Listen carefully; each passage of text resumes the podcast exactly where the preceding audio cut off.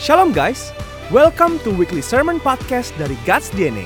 Sesaat lagi kamu akan mendengarkan firman Tuhan. Semoga firman Tuhan yang kamu dengar dapat mengubahkan hati dan hidupmu sepenuhnya kepada Yesus Kristus. Selamat mendengarkan.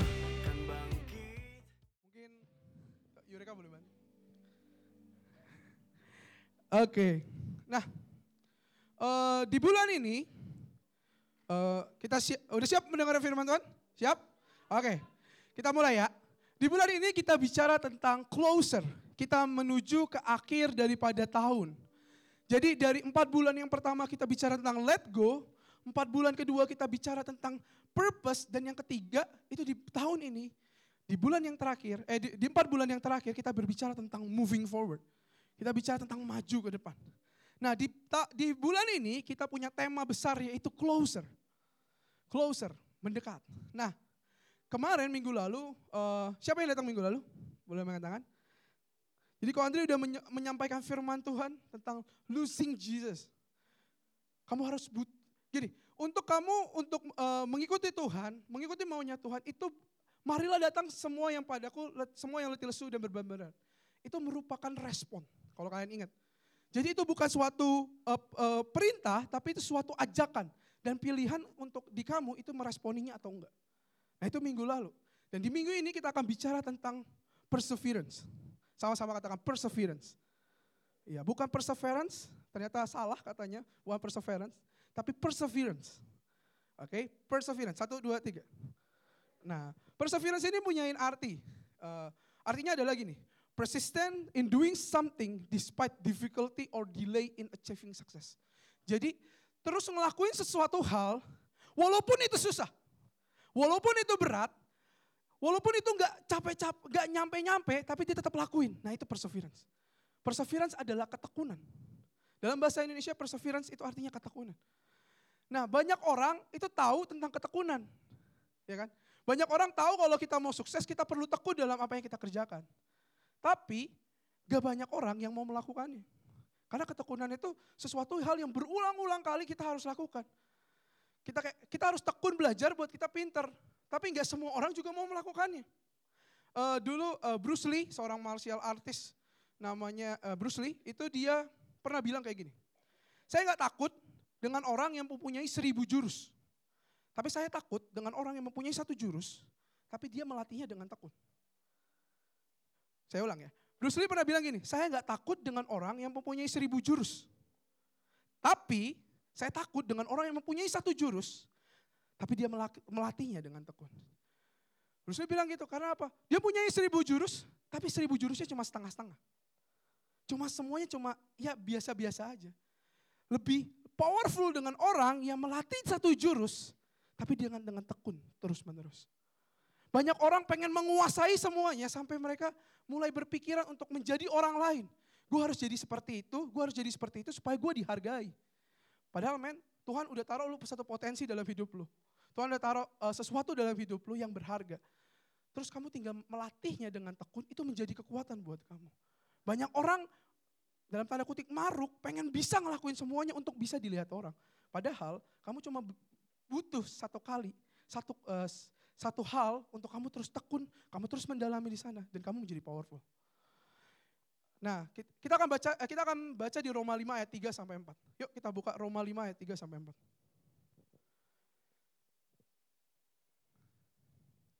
Yang udah ketemu katakan, "Oh ye." Oke, saya tunggu sampai semuanya dapat. Roma 5 ayat 3 sampai 4. Ini merupakan ayat pokok daripada hari ini. Yang udah ketemu katakan, oh ye. Oke, yuk kita baca sama-sama. Satu, dua, tiga. Dan bukan hanya itu saja, kita malah berbegah juga dalam kesengsaraan kita. Karena kita tahu bahwa kesengsaraan itu menimbulkan ketekunan, dan ketekunan menimbulkan tahan uji, dan tahan uji menimbulkan pengharapan. Oke.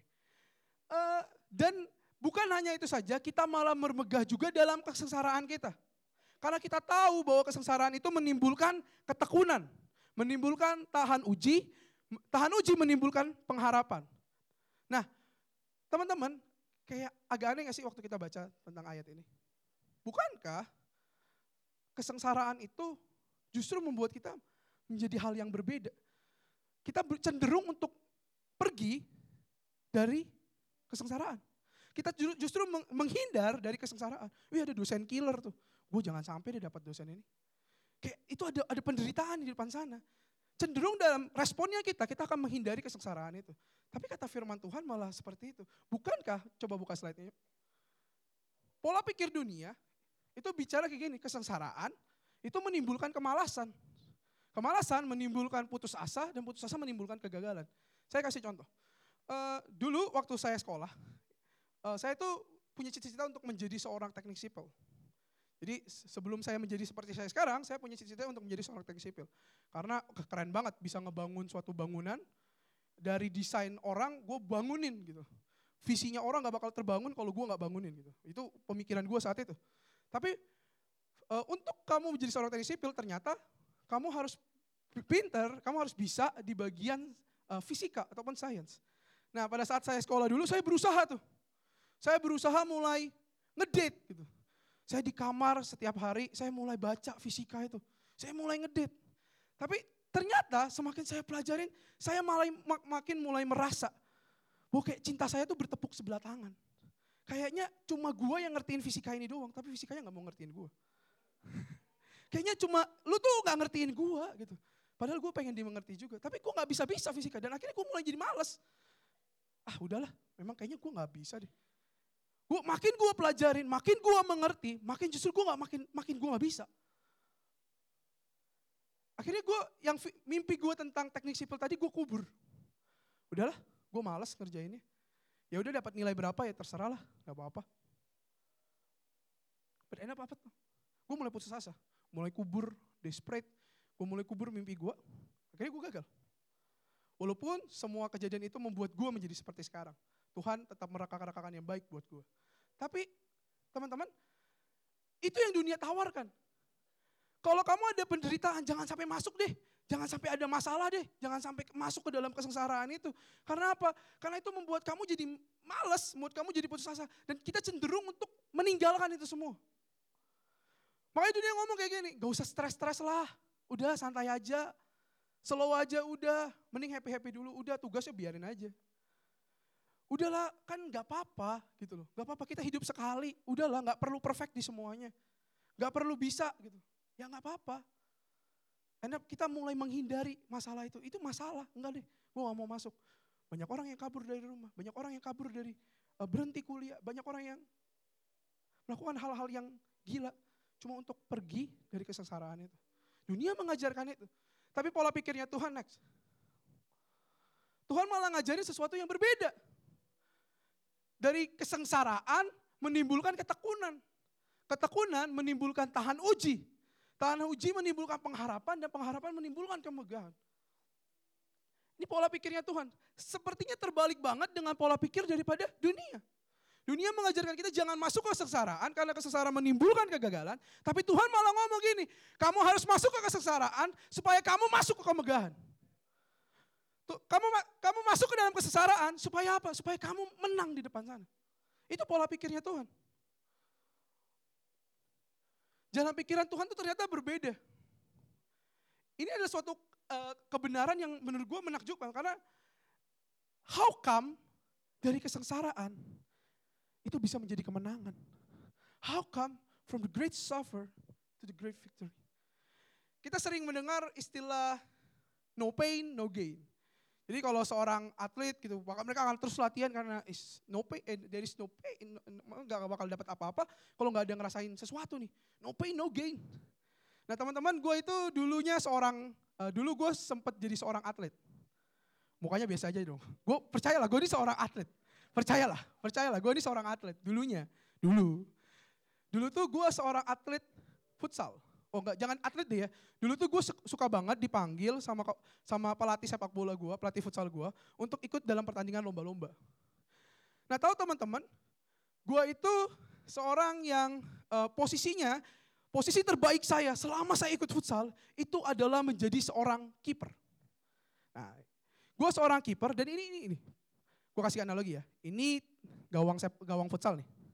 Nah gue di depannya gue jadi kiper. Dan gue kiper itu kiper andalan di tempat gue. Tahu kenapa teman-teman? Karena kalau saat musuh syuting nih, bayangin, itu gawangnya, ini gua. Ya, setengah dari gawang sudah saya tutupi. Probabilitasnya cuma 50% loh bisa masuk. Ini setengah gawang. Gue tinggal nebak, dia ke arah mana? Oh dia ke kanan, gue tembak ke kanan. Jadi gue tuh dulu uh, sangat diandalkan banget di, uh, di kesebelasannya gue. Nah tapi waktu gue mulai ikut lomba futsal itu, gue gak tahu ternyata gue harus ikutin latihannya juga.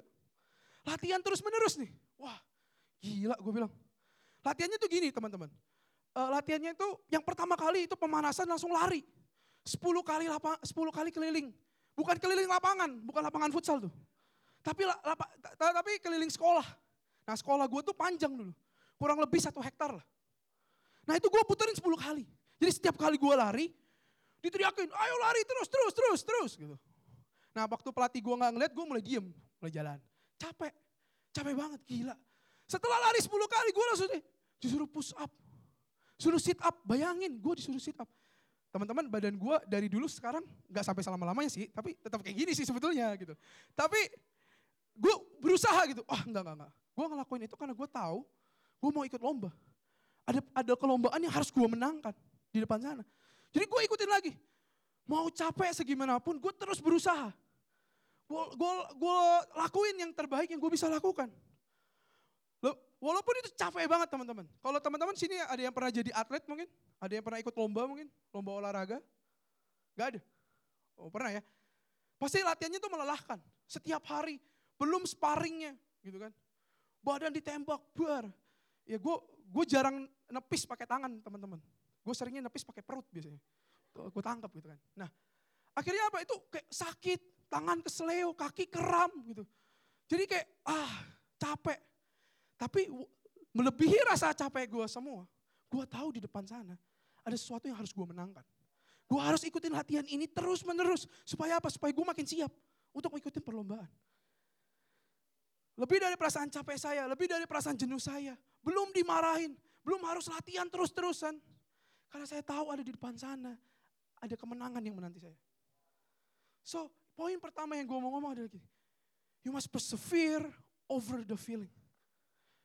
Kamu harus tekun melebihi perasaanmu. Melebihi perasaan capekmu. Melebihi perasaan kamu mau menyerah. Melebihi perasaan yang kamu sakit. Melebihi itu semua, kamu tetap harus tekun. Pada saat Tuhan Yesus di Taman Getsemani. Pada saat itu Tuhan, tahu cerita ini? Tuhan Yesus lagi di Taman Getsemani, sebentar lagi dia mau disalib. Dan saat itu dia lagi berdoa sama Tuhan. Dia benar-benar lagi berdoa sama Tuhan, dia benar-benar lagi takut banget. Ada perasaan takut. Bahkan peluhnya ataupun keringatnya itu keluar darah. Saking dia takutnya. Saat itu Tuhan tahu di depan sana ada kesengsaraan yang begitu luar biasa. Tuhan tahu di sana ada sesuatu yang, wah ini ini sakit banget. Maka Tuhan berdoa pada saat itu. Tapi Tuhan berdoa gini, Tuhan, Bapak, kalau boleh cawan ini berlalu daripada aku. Tapi biarlah kehendakmu yang jadi. Tuhan Yesus yang sedang menantikan kesesaran luar biasa tahu. Tuhan tahu ada rasa sakit yang besar, tapi itu nggak menghalangi passionnya untuk menyelamatkan kalian. Untuk menyelamatkan kita. Pada saat kamu bilang kamu punya passion akan sesuatu, kamu akan terus berjalan. Kamu akan terus moving forward karena kamu tahu ada sesuatu yang besar di sana. Ada sesuatu hal yang besar di sana. Kamu harus tetap tekun berjalan. Mau sakit atau enggak. Mau dihargai atau enggak, mau dibayar atau enggak. Kalau kamu bilang kamu punya passion, kamu akan tetap maju dan terus maju dan terus maju berjalan dengan tekunnya. Melebihi perasaanmu. Perasaan capekmu kamu hajar, kamu jalan. Kamu lagi sakit kayak dicambuk, kamu jalan terus. Supaya apa? Supaya ada kemenangan di depan sana. Ketekunan yang kamu hasilkan itu menantikan kemenangan di depan kamu. So, persevere over the feeling. Pada saat Tuhan tetap berjalan di Via Dolorosa, dia nggak komplain. Dia terus jalan karena dia tahu ada sesuatu yang besar di sana. Ada ada keselamatan yang besar di sana. Ada kemenangan. Teman-teman, apa pun yang kamu lagi hadapin hari ini. Kamu mungkin lagi dalam masalah yang besar. Kamu mungkin lagi mau menyerah hari ini. Mungkin kamu ngerasa kamu gak dihargai di tempat ini. Kamu mulai ngerasa bahwa kayaknya di dunia ini gak ada yang ngertiin gue. Dengar baik-baik teman-teman. Kalau kamu kalah di sini, kamu gak akan pernah nyampe ke kemenangan. Makanya pola pikir dunia tadi berhasil di, di dalam hidup kamu. Tapi Tuhan mau ngomong hari ini, Kalau kamu lagi dapetin masalah, kamu lagi dalam masuk ke dalam kesengsaraan, begitu besar. Kamu harus tetap maju. Kamu harus tetap tekun. Kamu harus terus berjalan. Supaya apa? Ada kemenangan di depan sana. Kasih tepuk tangan yang paling meriah buat Tuhan. Yuk kita buka Yakobus 1 ayat 2 sampai 3. Yakobus 1 ayat 2 sampai 3. Kalau yang udah ketemu katakan amin. Oke, saya tunggu semuanya. Yakobus 1 ayat 2 sampai 3. Kalau udah katakan amin. Kita baca sama-sama yuk. Dengan suara yang kuat dan kompak. Satu, dua, tiga. Saudara-saudaraku, anggaplah sebagai suatu kebahagiaan apabila kamu jatuh ke dalam berbagai pencobaan. Stop. Saudara-saudaraku, anggaplah sebagai suatu kebahagiaan apabila kamu jatuh ke dalam berbagai pencobaan. Gini, how come kalau lu lagi menderita tapi lu disuruh bahagia? Gimana caranya Tuhan? Wow. Pada saat lu lagi masuk ke dalam pencobaan, lu lagi dalam masalah yang lu hadapin saat ini, lu mau pengen nyerah, Tuhan malah suruh lu berbahagia.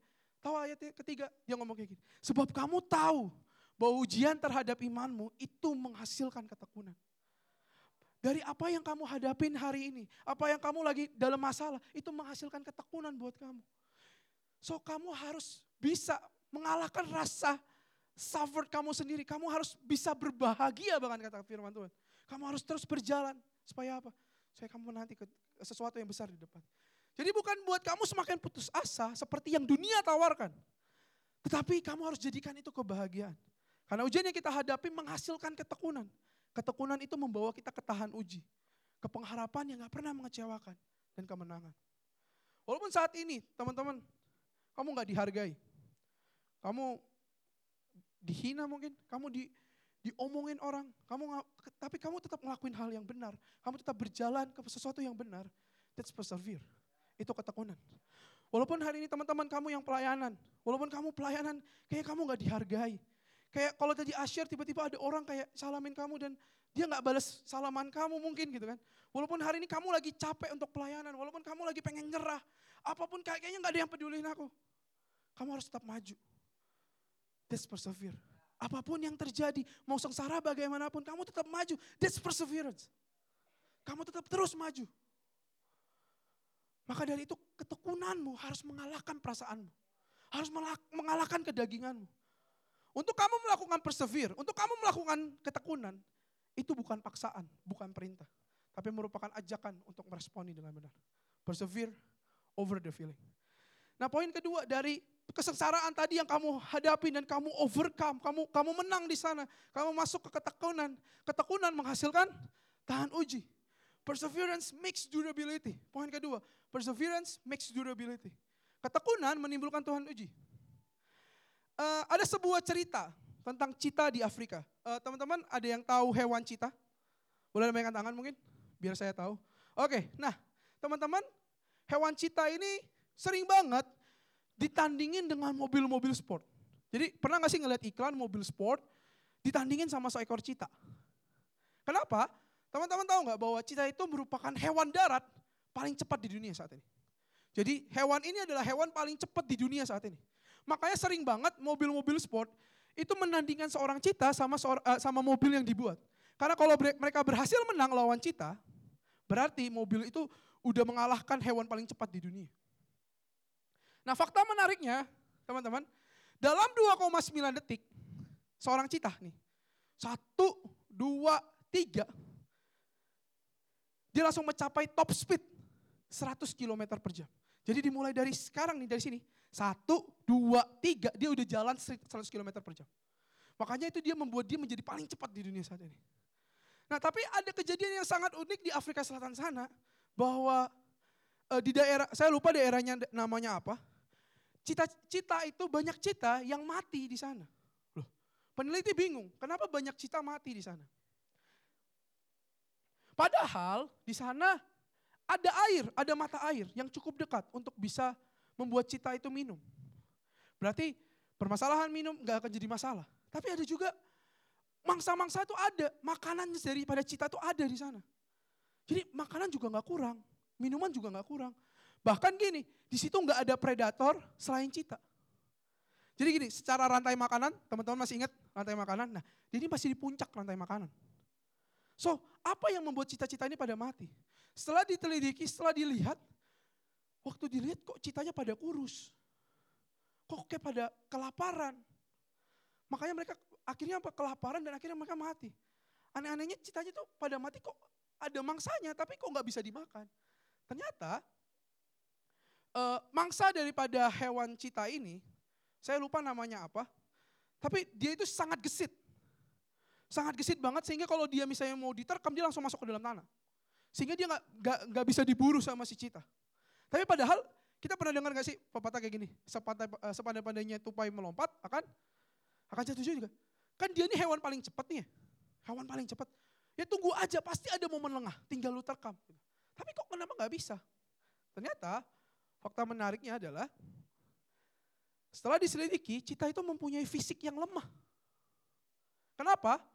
Dia memang cepat, tapi dia nggak bisa berlari lama.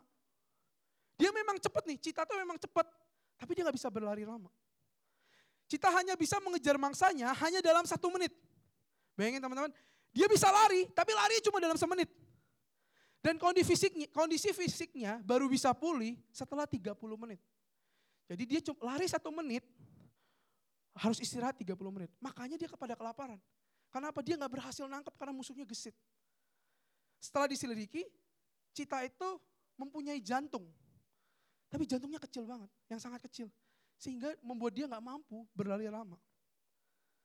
Apa yang kita bisa pelajarin? Wow. Bukankah banyak orang Bukankah orang-orang ada orang-orang yang seperti cita? Mereka menggebu-gebu di depan. Tapi pada saat diuji langsung KO. Jantung dalam bahasa Inggris itu heart. Heart juga bisa disebut dengan hati. Mengapa banyak orang-orang menggebu-gebu tiba-tiba langsung kalah? Waktu diuji dia langsung kalah. Karena apa? Karena dia gak punya hati, kapasitas hati yang besar sehingga membuat dia gak bisa bertahan lama. Maka dari itu durability itu penting. Maka ketekunanmu menghasilkan durability. Karena durability itu penting. Kamu tahan uji. Kamu punya daya tahan. Dalam perlombaan pelarian maraton, bukan tentang siapa yang paling cepat mulai. Waktu kita ikut fundraise ataupun apa, itu gak akan pernah yang paling cepat itu yang paling menang duluan. Enggak. Tapi apa? Tapi siapa yang berlari sampai ke garis finish, itulah yang menang. Banyak orang yang menggebu-gebu lari secepat mungkin di depan. Tapi pada saat mereka mulai kecapean, mereka meninggalkan semuanya. Makanya Tuhan ngomong gini, kesengsaraan yang kamu alami, penderitaan yang kamu alami hari ini, itu membentuk kamu untuk menjadi seorang yang tekun. Supaya dari ketekunanmu menghasilkan durability, menghasilkan tahan uji. Untuk membuat suatu ketahanan butuhkan perseverance. Uh, saya mau kasih contoh, boleh saya undang untuk uh, Jojo, boleh maju ke depan?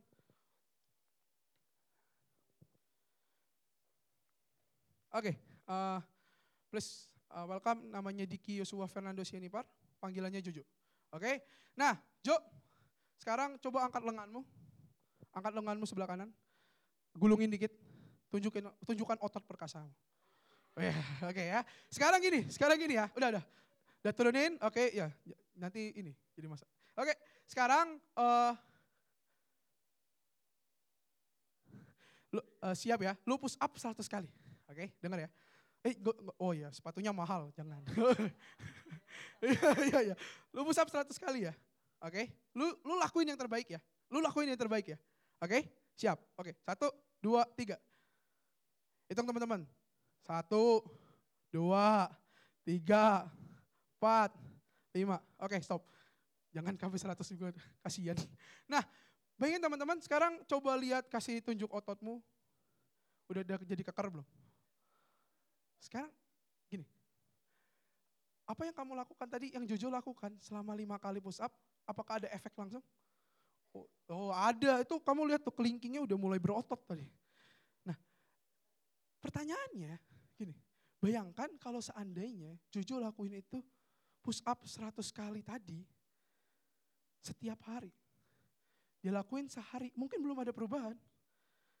Dia lakuin tujuh, seminggu, dia lakuin satu bulan, dia lakuin satu tahun. Dia akan berubah jadi apa? Oh six pack man. Lu mau lihat Jojo jadi six pack? Lu lihat tahun depan dia akan jadi six pack. Thank you Jo. Kasih tepuk tangan dong buat Jojo. Nah, Sama seperti itu juga. Masalah yang kamu hadapin hari ini justru membentuk kamu ke depan. Kalau kamu tetap tekun, kamu tetap berjalan bersama Tuhan, kamu ada di dalamnya Tuhan, kamu terus berjalan day by day, day by day. Supaya apa? Itu menimbulkan ketekunan kamu, menimbulkan daya tahan buat kamu. Sehingga kamu tahan uji. Supaya apa? Ada kemenangan yang besar di depan kamu. Sama seperti kita saat kita lagi berjalan dalam pertandingan iman. Kita lagi dalam pertandingan iman. Kita sering dengar bahwa Tuhan Yesus sebentar lagi mau datang. Kita lagi dalam pertandingan iman. Maka dari itu penting banget bukan tentang siapa yang memulai terlebih dahulu. Tapi siapa yang mengakhirinya dengan baik. Dibutuhkan durability untuk terus berjalan. Kalau kamu mulai ngerasa capek, kamu harus tetap berjalan. Karena apa? Karena dibutuhkan ketekunan untuk tetap terus melangkah. Untuk untuk uh, kemenangan untuk, uh, dibutuhkan untuk uh, kita terus berjalan. Ada cerita tentang Yusuf. Kalian tahu uh, tentang Yusuf di kejadian 37. Nanti kalian baca coba dari kejadian 37 sampai kejadian 50. Ini suatu kisah yang luar biasa banget. Awal ceritanya, teman-teman, uh, tahu Yusuf merupakan seorang yang sangat dikasihi sama papanya. Dia sangat dikasihi, bahkan dikasih jubah yang megah, jubah yang bagus buat dia. Nah, boleh dibilang dia itu anak mami sebetulnya. Karena apa? Karena semua yang dibutuh, semua yang dia pengen itu bisa didapatkan gitu. Karena dia merupakan anak kesayangan daripada ayahnya. Tapi satu singkat cerita dia mulai cerita, dia mulai dapat mimpi. Dia mulai dapat mimpi dari Tuhan bahwa dia akan menjadi pemimpin. Dan dia mulai ceritakan itu kepada orang tuanya, bahkan kepada kakak-kakaknya. Waktu dia mulai menceritakan visi Tuhan dalam hidupnya dia, dia mulai menceritakan mimpinya dari Tuhan. Tiba-tiba kakak-kakaknya semua mulai membenci dia. Apa-apaan lu? Lu mau jadi pemimpin atas kita, lu kan anak mami. Bahkan sampai orang tuanya pun ngomong, udah-udahlah. Orang tuanya pun gak percaya sama dia. Tahu apa akhirnya? Setelah itu Yusuf apa? Yusuf dibuang. Yusuf dijual menjadi seorang budak. Singkat cerita dia jadi seorang budak. Dijual oleh kakak-kakaknya. Pertamanya mau dibunuh, mau dibunuh. Tapi eh, kakak-kakaknya ngomong jangan, kita jual aja. Dia mulai dijual jadi budak. Nah budak pada saat zaman itu tuh, budak itu gak punya artinya. Budak tuh udah gak ada harganya. Bahkan gini, kalau budak itu dibilang sama tuannya untuk jilat kakinya saat ini juga, dia harus jilat. Karena budak udah gak ada harganya. Kalau nih e, pemiliknya itu mau ngebunuh dia, dia boleh langsung ngebunuh budak tersebut. Karena apa? Karena budak udah gak ada harganya. Dia dijual sama kakak-kakaknya untuk menjadi seorang budak. Dia sampai ke titik paling rendah. Dengar baik-baik teman-teman. Tadi dia tuh dapat visi dari Tuhan. Dia dapat mimpi dari Tuhan. Dia dapat sesuatu yang besar dari Tuhan. Tapi ternyata proses yang dia harus hadapin, dia harus sampai ke titik paling rendah dalam hidupnya dia. Dia harus dijual sebagai budak yang gak punya harganya lagi. Kayaknya sih kita dapat, kok dapat visi Tuhan kok susah-susah banget sih. Kok gue punya mimpi kok susah-susah banget. Nah ini Yusuf ngelakuin, gak dapetin hal yang sama.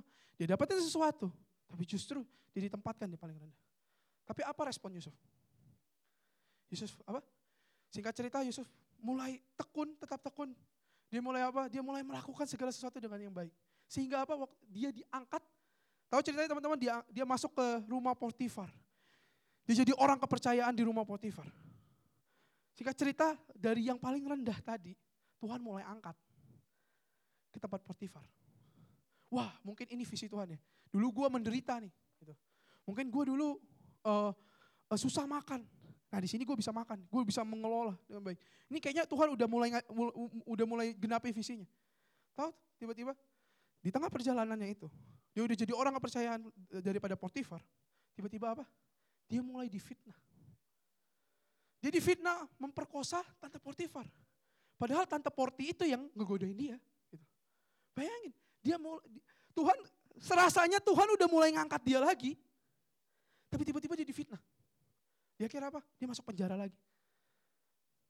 Dia langsung masuk penjara lagi. Dan pada saat di penjara pun, dia mulai masuk ke, kayaknya dia mulai ngerasa lagi masuk ke titik terendah dalam hidupnya dia. Tiba-tiba apa? Dia tetap dia mengambil respon yang yang luar biasa, teman-teman. Tahu apa? Dia tetap melakukan yang terbaik. Sehingga apa? Sehingga kepala sipirnya nih kasih kunci sama si Yusuf. Bayangin, lu tahanan tapi dikasih kunci gitu. Terserah lu deh, Sob, lu mau ngelakuin apa gitu. Udah saking saking percayanya. Karena apa? Dia melakukan yang terbaik di tempat dia berada. Dia mengambil respon untuk dia tidak kecewa sama Tuhan, tapi dia tetap terus berjalan. Sampai visi Tuhan tergenapi dalam hidupnya. Singkat cerita dari dari situ dia di, dikecewakan lagi, juru minum gak mengingat dia. But one day, dia, ber, dia akhirnya ber, eh, berhasil menjadi orang nomor dua di Mesir. Dia mulai mengartikan mimpi Firaun. Dan dia menjadi pemimpin di Mesir. Tapi dia mulai dari titik ini dulu. Dia merasakan penderitaan yang begitu luar biasa. Tapi apa? Responnya nggak komplain. Dia nggak ngeluh sama Tuhan. Itu yang membuat ketekunan di dalam dia. Dia terus berjalan sama Tuhan. Sehingga apa? Ada tahan uji. Dia, dia, dia terbukti tahan uji. Sehingga pengharapan yang dari Tuhan, visi daripada Tuhan yang tadinya ada di dalam dia, itu nggak mengecewakan. Makanya dia from the great suffer, dari sesuatu yang menderita banget, dia sampai ke titik victory. Dia sampai ke titik kemenangan. Banyak dari kita pengennya kayak gitu ya. Tapi teman-teman harus ingat, ada proses yang dihadapin.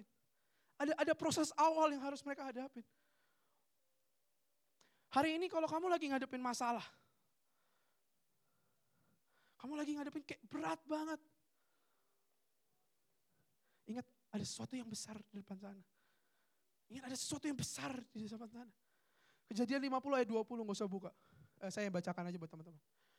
Ini Yusuf ngomong kayak gini. Memang kamu telah mereka-rekakan yang jahat terhadap aku. Tetapi Allah telah mereka-rekakannya untuk kebaikan.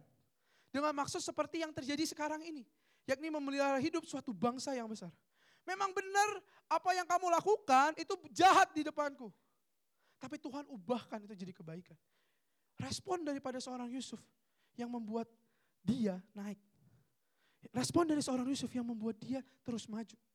Makanya kalau kamu mau maju, responi dengan benar.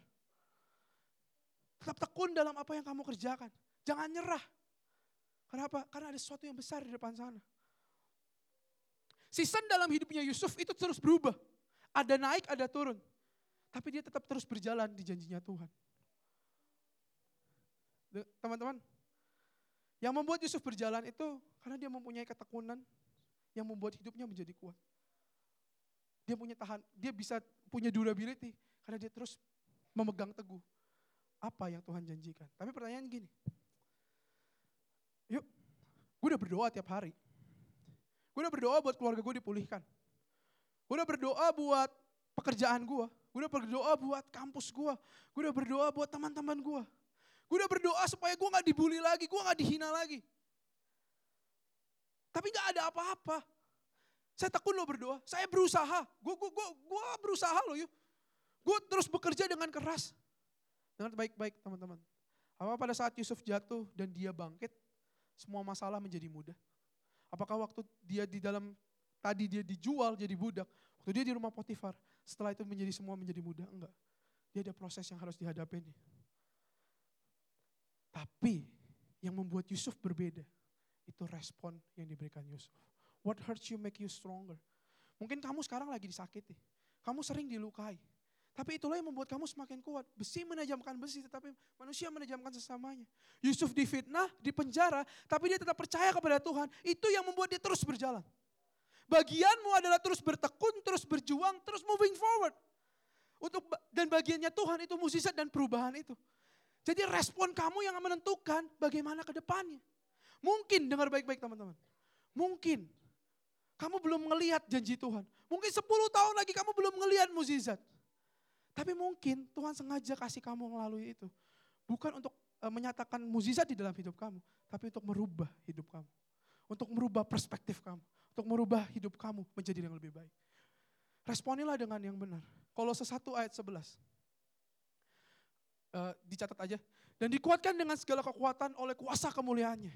Yang menanggung segala sesuatu dengan tekun dan sabar dan dikuatkan dengan segala kekuatan oleh kuasa kemuliaannya untuk menanggung segala sesuatu dengan tekun dan sabar. Roma 12 ayat 2 berbicara gini.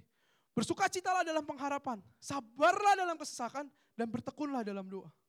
Itu yang membuat kamu tahan uji. Perseverance makes durability. Saya boleh undang untuk pemain musik maju ke depan. Saya akan tutup.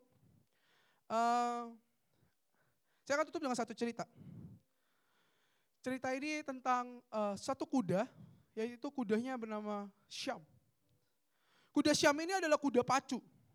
Di mana kuda ini sering banget memenangkan banyak pertandingan lomba. Dari pertandingan series yang biasa sampai World Grand Prix. Tapi ada yang unik dari si Syam ini. Kenapa? Pada saat perlombaan dia dimulai, dia selalu, jadi gini, pada saat mulai nih, satu, dua, tiga, yang lari-lari ngebut, dia selalu tertinggal di belakang. Bahkan dia selalu di urutan tiga terakhir. Pada saat mulai pertandingan, dia selalu di urutan tiga terakhir. Bahkan lebih sering di urutan paling belakang.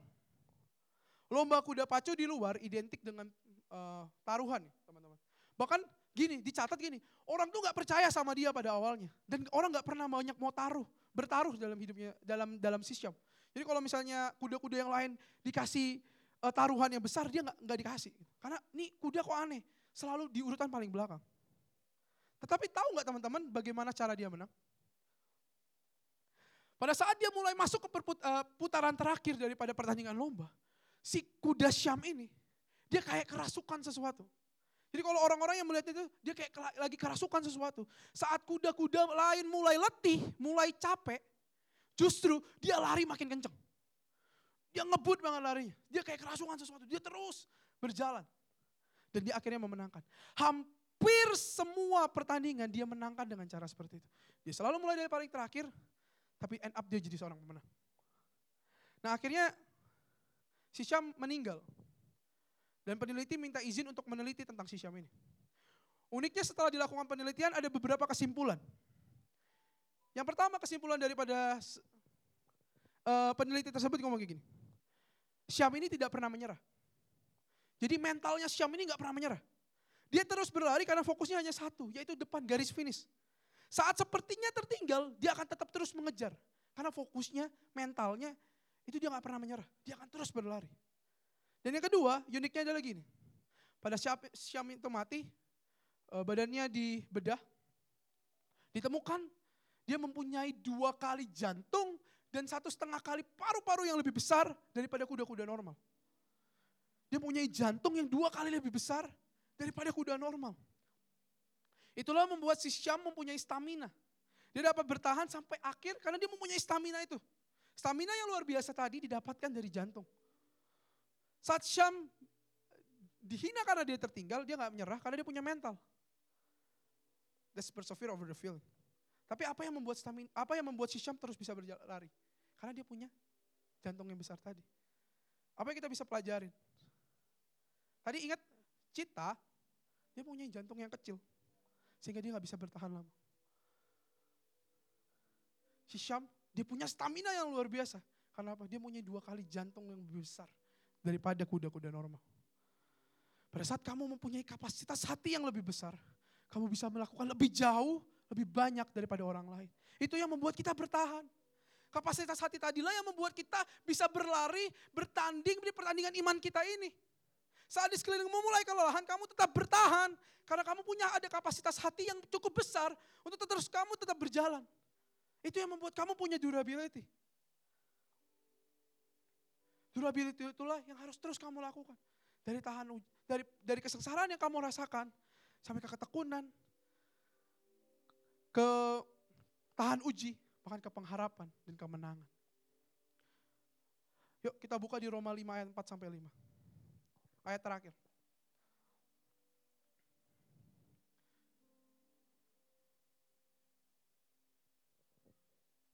Yuk Roma 5 ayat 4 sampai 5. Saya bacakan ya teman-teman. Dan ketekunan menimbulkan tahan uji. Dan tahan uji menimbulkan pengharapan. Dan pengharapan tidak mengecewakan karena kasih Allah telah dicurahkan di dalam hati kita oleh Roh Kudus yang telah dikaruniakan kepada kita. Tanya apa yang membuat kita tetap bisa perseverance? Apa yang tetap bisa membuat kamu tetap berjalan? Walaupun itu sulit. Tadi dari ngomong. Ada pengharapan yang gak mengecewakan. Ada kasih yang dicurahkan. Kamu merasakan kasih itu. Kamu oleh siapa? Oleh Roh Kudus yang telah dikaruniakan kepada kita. Kamu lihat banyak contoh di Alkitab. Ada Yusuf, Daniel, Sadrak, Mesak, Abednego. Bahkan Tuhan Yesus sendiri pun mengalami kesengsaraan pada zamannya. Tapi apa yang dilakukan mereka? Mereka berjuang sampai akhir. Apa pun masalahmu hari ini, apa pun rasa perasaanmu, kamu kecewa, kamu disakiti, Kamu harus tetap bertahan, berjuang, maju. Karena kamu tahu di depan sana ada kemenangan. Kamu harus tetap moving forward sampai visi Tuhan tergenapi dalam hidupmu. Yang membuat mereka terus berjalan karena ada pengharapan. Karena mereka terus berjalan karena ada visi dari Tuhan. Mereka terus berjalan, mereka tahan uji karena apa? Mereka mereka tahu ada kemenangan yang besar di depan sana. From the great suffer to the great victory. Ibrani 10 ayat 36. Sebab kamu memerlukan ketekunan supaya sesudah kamu melakukan kehendak Allah, kamu memperoleh apa yang dijanjikannya itu.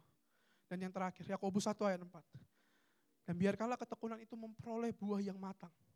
Supaya kamu menjadi sempurna dan utuh dan tak kekurangan satu apa pun. Ketekunanlah yang membuat kamu dapat terus berjalan, moving forward dalam rencananya Tuhan. Dari kesengsaraan, menimbulkan ta- uh, ketekunan. Ketekunan menimbulkan tahan uji.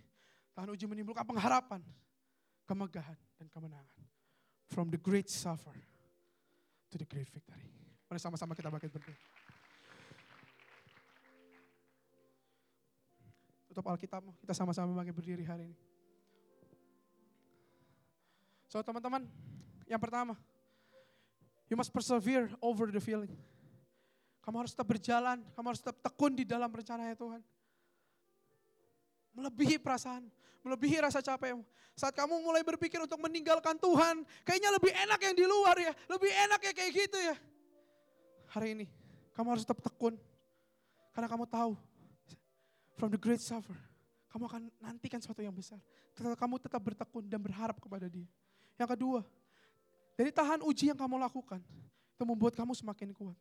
Itu yang merubah kamu, yang menjadi kamu menjadi pribadi yang semakin tua. Tuhan Yesus di Taman Getsemani memberikan contoh yang luar biasa kepada kita. Pada saat dia sangat takut, dia tahu ada masalah di depan itu. Ada suatu kesengsaraan yang begitu luar biasa. Tapi apa yang dilakukannya dia? Dia menyerahkan kepada Tuhan. Dia bilang, Tuhan kalau ini cawannya boleh berlalu, biarlah kehendakmu yang jadi. Tapi biarlah kehendakmu yang jadi Tuhan. Dia menyerahkan semuanya kepada Tuhan. Hari ini, kalau kamu mau nyerah, kamu udah mulai capek dengan semuanya, kamu udah mau meninggalkan semuanya, kamu udah kecewa, kamu udah disakiti, kamu bahkan udah kehilangan passion. Mungkin, mungkin nih, mungkin. Kamu pengen nyerah. Karena saat ini kamu masih ngandalin kekuatanmu sendiri.